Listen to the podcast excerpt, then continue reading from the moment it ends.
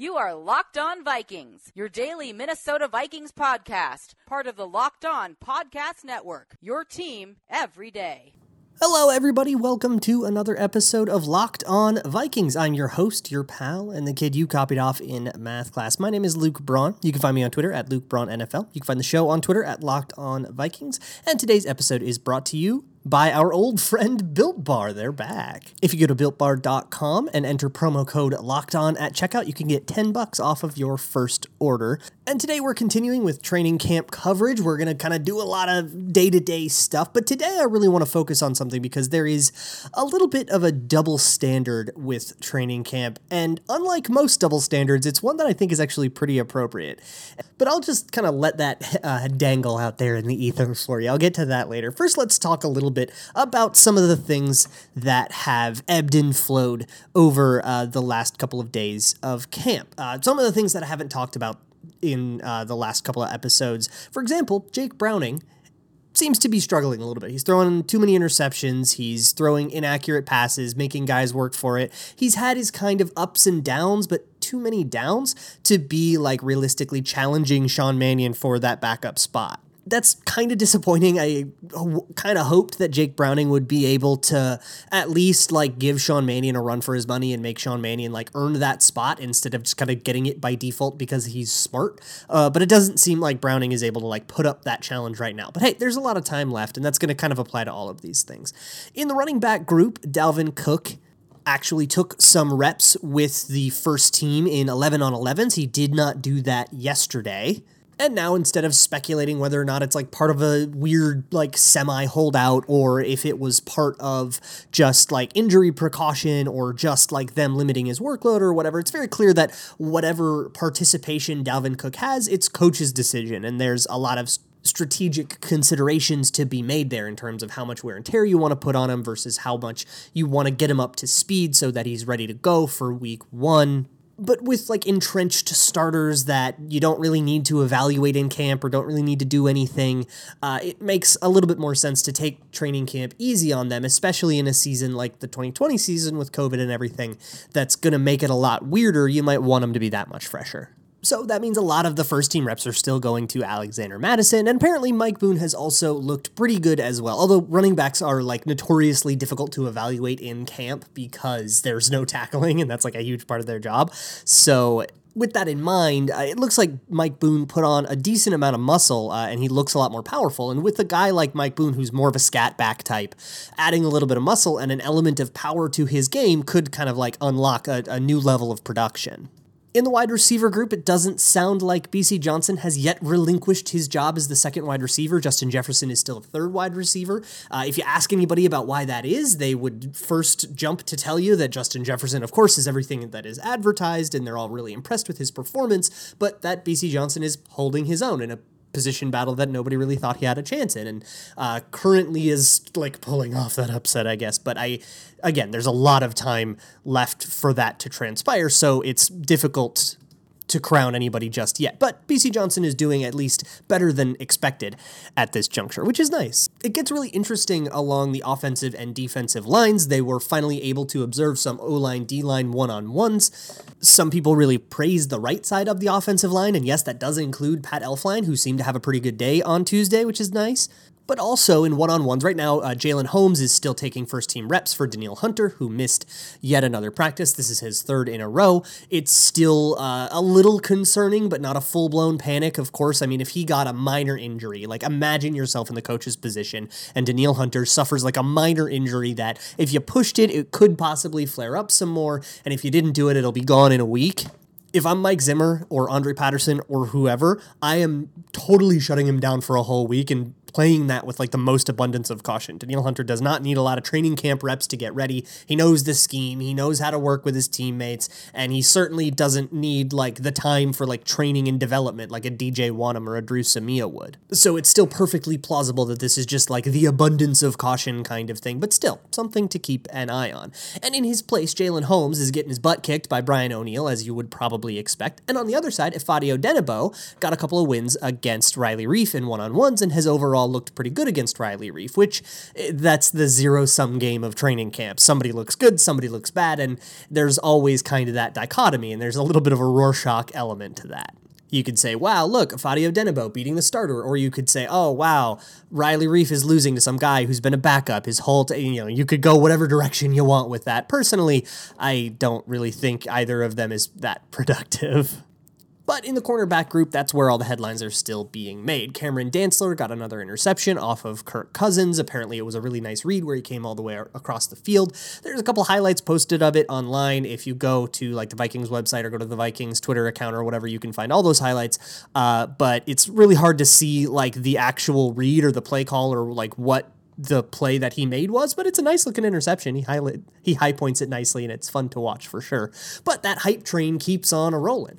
Andre Patterson was asked about this development and basically he said yeah no he's playing really well but what i want to see from him is for it to continue right? It doesn't mean anything if cameron dantzler lights up a whole bunch of practices in august and then cools down by the time it's you know time to actually play and then doesn't play well. So he needs to see it keep up and that was a quote that he gave before tuesday's practice and then in tuesday's practice cameron dantzler made uh, another major play he also got caught off guard by Alexander Hollins on a rep, which the Vikings Twitter account also posted. Uh, and then I think it was Warren Sharp pointed out, like, look, he actually isn't be having a perfect, which I think is just like hilarious. Again, it's a zero sum game. Somebody always wins, somebody always loses and what you're looking for is patterns. And the pattern right now is a lot more positive than negative from Cameron Dantzler, and uh, I think the hype train still is justified in rolling on. There was also a roster transaction on Tuesday. The Vikings signed Hardy Nickerson Jr., which is a phenomenal football name. He's a linebacker, played mostly with the Bengals for uh, the last few years, and they waived cornerback Marcus Sayles. If you remember him, he was one of the CFL guys, had that big punt block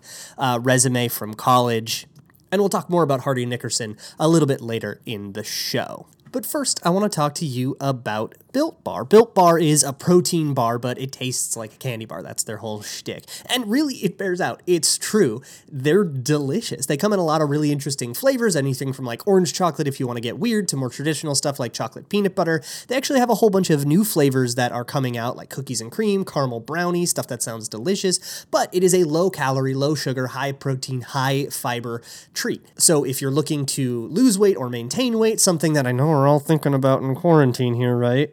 Built Bar after a workout, or just when you feel like something covered in 100% chocolate might be the answer. And it's keto friendly.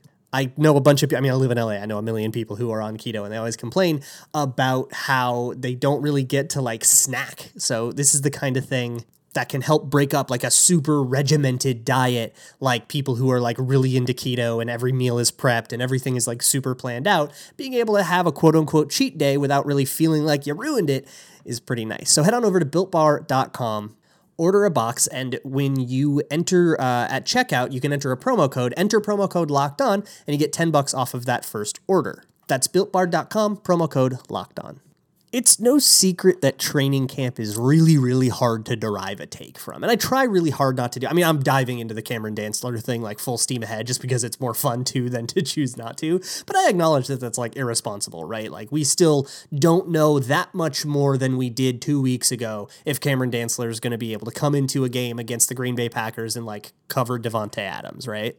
There's still like a huge question mark there. We can probably be like a little more optimistic, but let's be honest, a few training camp practices really shouldn't sway our opinion that much. But I choose, as a born and bred Minnesota sports fan, to let myself get hurt again because that's how we do things but this isn't really about that. Like, it is a lot easier to buy into the Cameron Dantzler hype train, or it's a lot easier to believe when you hear things like, oh, Adam Thielen's having a great camp, Harrison Smith is having a great camp, things that people have said, by the way. And it's a lot easier to buy into that and go, oh, okay, well, yeah, good. That means he's good, right? Great. This is uh, the Adam Thielen's been, you know, burning cornerbacks. Oh, that probably means his hamstring is healthy. Excellent. And we can kind of take that information and use it as like evidence of a take in a way that we really can't with Pat Elflein had a good day on Tuesday. Like when I said in the last segment, Pat Elflein had a good day on Tuesday, what was your immediate reaction? Because mine, when I first read that, was, all right, great, let's see if he can do another one. Or was this just a fluke? And if I were a betting man, I'd probably say that it's a fluke. again, I already mentioned that I had a little bit of skepticism about him moving to right guard, and sure, there is like a plausible explanation that, oh, he's just doing better because right guard is more comfortable for him. And if I'm wrong about that, then great, sure. But I think right now, the more likely thing that I'm going to think is all right, that's probably more fluky, or maybe just had a good day, but he clearly doesn't have enough good days to be like a reliable starter. And that's like the nature of O line, yada, yada, yada. So, why do we respond to positive news so differently depending on the player? And the answer is pretty obvious it's priors, right? I came into camp with a prior that Pat Elflein wouldn't play well. And so when he does play well, there's kind of two avenues you could take. You could go, oh, all right, well, I was wrong. Or you could kind of say, try to explain it away and reconcile it with your prior view. And that latter one is one that I don't think is particularly helpful once the real football starts, because I think we can be a lot more objective. When it comes to training camp, I think that that double standard, that use of, of prior evaluations becomes a really, really useful tool to contextualize performance. If you were an alien that just came down to earth, but you knew everything about football or whatever, and you just watched these few practices of training camp, you would think best corner on the team is Cameron Dantzler, you would think Stacy Keely, who's been taking all the second team reps uh, with Danielle Hunter out of the lineup, he's the one that moved from third team to second team, not the rookies in Willekes and Wonnum. You would think, okay, Stacy Keely is probably going to make the team. You'd think Pat Elflein is a totally fine guard, and you wouldn't understand why everybody's so mad about him. And you would, I mean, we could go all the way down the roster and say all these things that we maybe think. A big one would be, you know, you would think Kirk Cousins is an interception machine because he's actually been throwing a lot of picks in camp. Uh, I've been on record saying that that's actually probably more of a good thing than a bad thing in camp.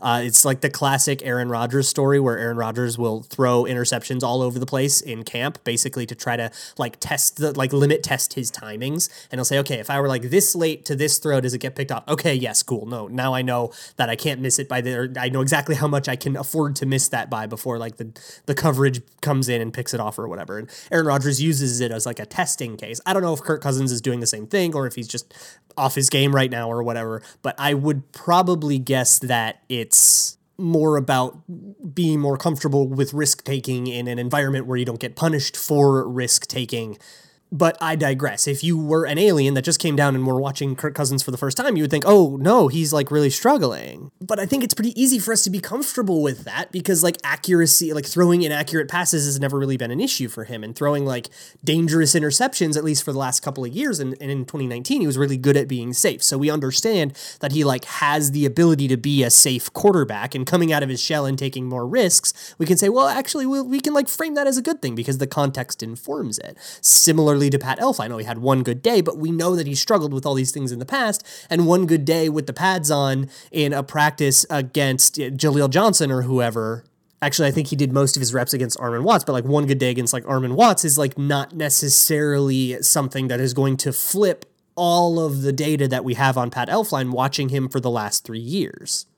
And honestly, I think priors are kind of an important part of evaluation, not from like a stubborn, like, oh, just look for what you have to look for to confirm what you already thought, but more to contextualize. And that way you can like better identify things that are fluky and you can kind of like use it to try to find patterns. And if patterns are changing or if patterns are uh, continuing, then you can kind of use that information to figure out and, and kind of parse your way through the NFL as well this is kind of a time of year where you have to have your head on a swivel, right? You have to look for, speaking of uh, football cliches, you have to look for football cliches. you have to look out for, you know, oh, guys are really excited about the potential of this rookie. You have to look out for guy who's been struggling is in the best shape of his life, or guy who's been struggling has finally found his way on, you know, back like back at his natural position, or this position switch is totally going to fix him. You know, you gotta gotta look out for those stories you hear every single time.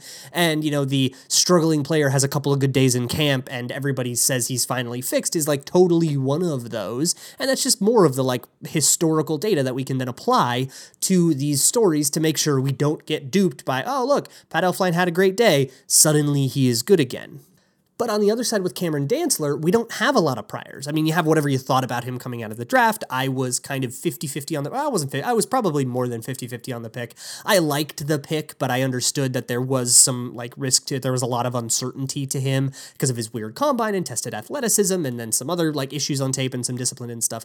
There was a, a lot to be unsure about with Dantzler, but I overall liked him as a third rounder his camp has exceeded that expectation. It hasn't necessarily like subverted an expectation entirely, like a good day from Pat Elflein, like completely goes against everything we already know about Pat Elflein. So we can kind of raise an eyebrow and apply some skepticism. Um, I think that Cameron Dantzler's performance is like within the margin of what we kind of thought was possible, right? Every rookie comes in, and of course it's possible that like they're a total slam dunk and they just like fly in off the bat. It's a rookie. That's the whole like thing about the draft is that's what you're trying to find. So being successful at that doesn't like come into the realm of it's so impossible we should maybe like examine it further and be skeptical of it but I think it's still far enough away from like my expectation where I agree with Andre Patterson that I want to see it continue for many many days before the the rational part of me fully buys in. Now the irrational fan, I'm buying in and I don't care what happens because of course because that's just like way more fun. But like the rational part of me should probably wait and watch for this to continue over a few days or is it just a hot streak that kind of peaked at a time where they weren't playing anything meaningful anyways? It makes camp hard to evaluate, but the good news is that camp will only last so long, and eventually we'll be able to talk about real life regular season football games. And let's be honest, that day cannot come soon enough. But for now, we'll keep talking about training camp. But hey, there's a new Viking, and as per tradition on Locked On Vikings, we got to tell his story. We got to talk about his prospects in the roster. We got to talk about what he means to the Vikings and how he got here. But before we go into that, I've got a question for you. Are you hungry? Now, I know that the audience for this particular show lives all around the United States, and that means that some of you live in particularly dangerous places with regard to COVID 19. I certainly do. I live in LA. It's a pretty crammed city, and there is. I don't know if you've been watching the news, but there's kind of a pandemic outside. And so going out and getting takeout or going out and getting groceries isn't something that I really want to do like as routinely. And that's where DoorDash comes in. DoorDash has all of your favorite local restaurants. They have like 300,000 options all over their, their menu. So if you want to support your local restaurants during this very, very difficult time for restaurants, head on over to DoorDash. And right now, our listeners can get $5 off and zero delivery fees on their first order of $15 or more when you download the DoorDash app and enter code LOCKED ON. That's $5 off and zero delivery fees on your first order when you download the DoorDash app in the App Store and enter code LOCKED ON. Code locked on, $5 off of your first order with DoorDash. After the 2002 season, after a 15 or 16 year career ending in Green Bay, Hardy Nickerson Sr. hung up his cleats. He had a long and storied career, spent most of it with the Bucs. I think he played with the Bengals a little bit, made a few Pro Bowls, and ultimately has a lot to hang his hat on. But when he retired in 2002, his son, Hardy, Hardy Jr., uh, was finally old enough to join his first Pop Warner League. And thus began the football career of Hardy Nickerson Jr. and the coaching career of Hardy Nickerson Sr.